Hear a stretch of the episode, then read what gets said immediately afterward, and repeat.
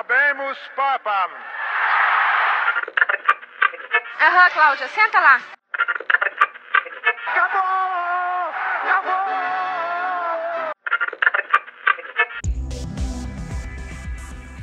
Agora na Rádio Web UFN, você ouve Rádio Blog, um programa que reúne podcasts produzidos pelos acadêmicos do curso de jornalismo da Universidade Franciscana.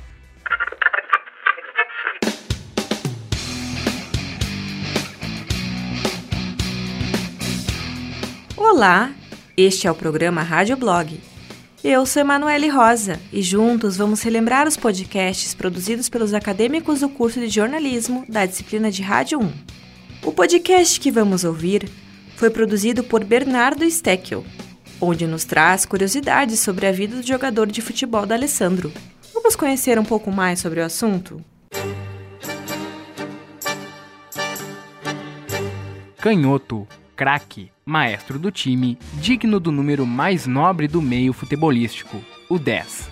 O meio-campo colorado D'Alessandro é o detentor da camisa 10 desde 2009, quando o jogador Alex foi negociado com o Spartak da Rússia.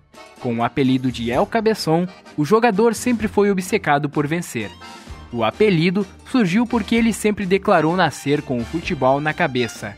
Apesar das dificuldades, D'Alessandro não desistiu do seu sonho. O Meia é agradecido aos seus pais por batalharem muito para que ele pudesse realizar o sonho de jogar futebol. Nas categorias de base do River Plate, Dali deu os primeiros passos rumo à categoria profissional. Com o técnico Jorge Gordilho, foi escalado para o time B do River e em pouco tempo subiu para o profissional. Na seleção argentina, com então 16 anos, após partida com a Inglaterra, surgiu o interesse do West Ham por D'Alessandro. Fez alguns testes, mas o time portenho resolveu não vendê-lo. Na Europa, Dali teve passagens pelo Wolfsburg da Alemanha, Portsmouth na Inglaterra e Real Zaragoza, onde jogou mais tempo. Teve curta passagem pelo San Lorenzo por seis meses via empréstimo.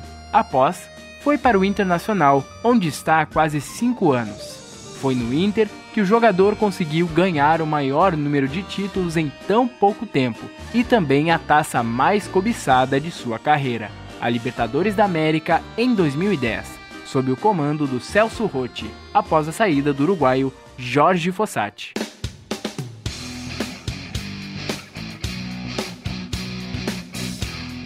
Laura Gross nos traz o livro intitulado Pelo Mundo da Moda, da escritora Lilian Patti.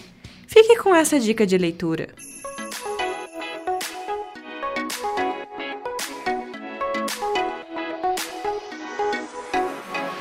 O mundo respira moda. As celebridades, os estilistas, os jornalistas, nós, pessoas comuns, também vivemos em função da moda.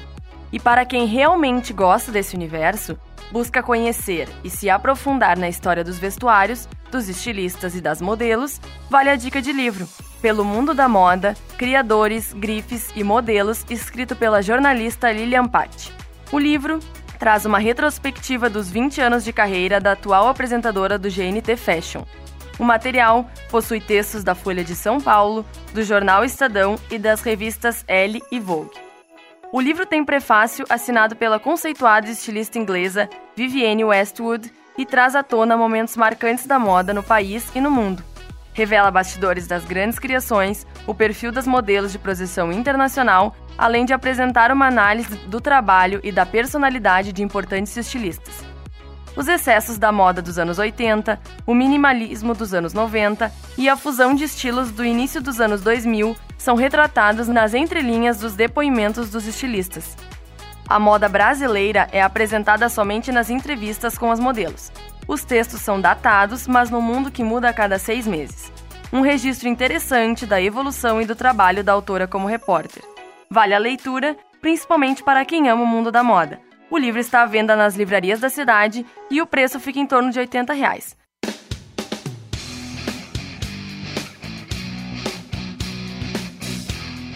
E este é o último podcast do programa de hoje. E Dayana Spiazzi traz uma reflexão sobre o relacionamento entre pais, drogas e filhos adolescentes.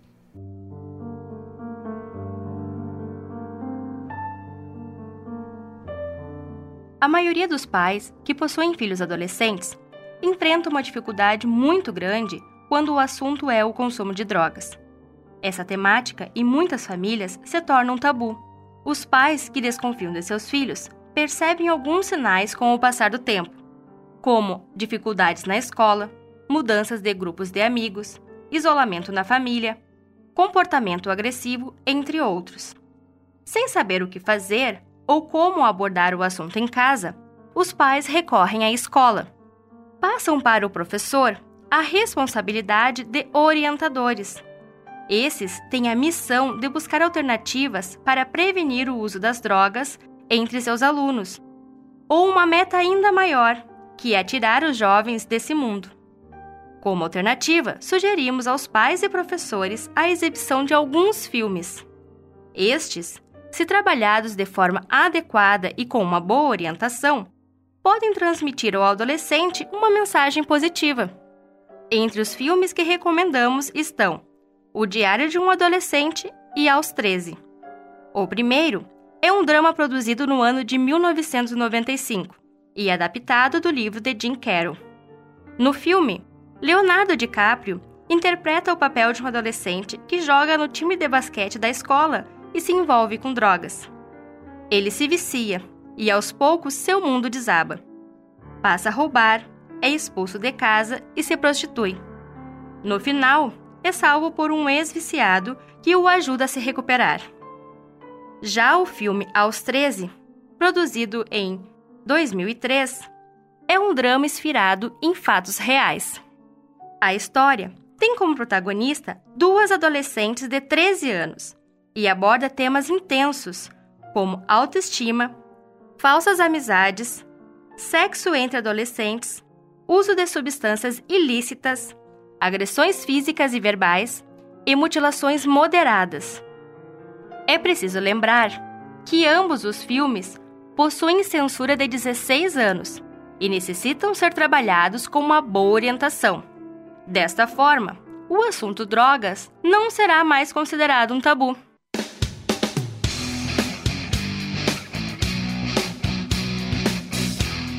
Chegamos ao final do programa. Na apresentação, Emanuele Rosa com produção dos alunos da disciplina de Rádio 1 do curso de jornalismo da UFN. Na Central Técnica, Alan Carrion e Clinilson Oliveira. Supervisão da professora Carla Torres. Até o próximo.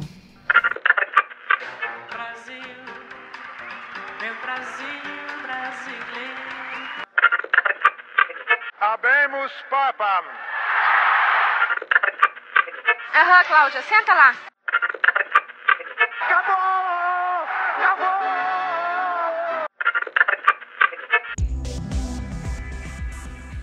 Agora na Rádio Web UFN, você ouve Rádio Blog, um programa que reúne podcasts produzidos pelos acadêmicos do curso de jornalismo da Universidade Franciscana.